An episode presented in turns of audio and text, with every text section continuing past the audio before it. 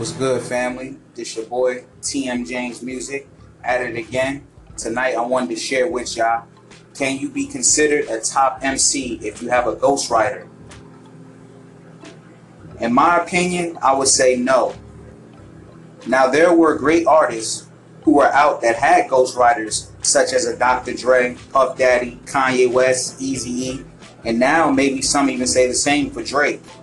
But in order to be in the conversation as a top tier MC, we need the skills, the ideas, and the brains from that actual person to put that put that time and effort into that craft on that song to get that much respected credit that's deserved.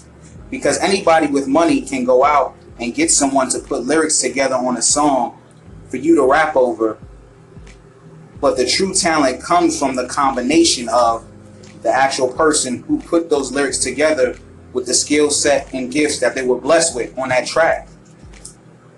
And bouncing around ideas as far as getting to a point where you're trying to make a chorus happens with a lot of rappers. Um, because all the hook does is bridge together the idea that came from the lyrics that had been previously recorded or in the process of being recorded with that song. And no disrespect to the artists that I mentioned in the beginning, and some of those brothers are considered as legends as far as many are concerned.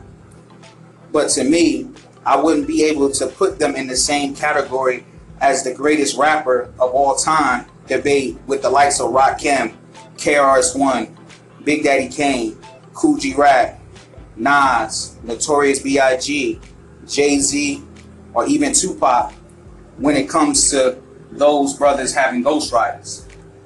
So I pretty much just wanted to share that with y'all.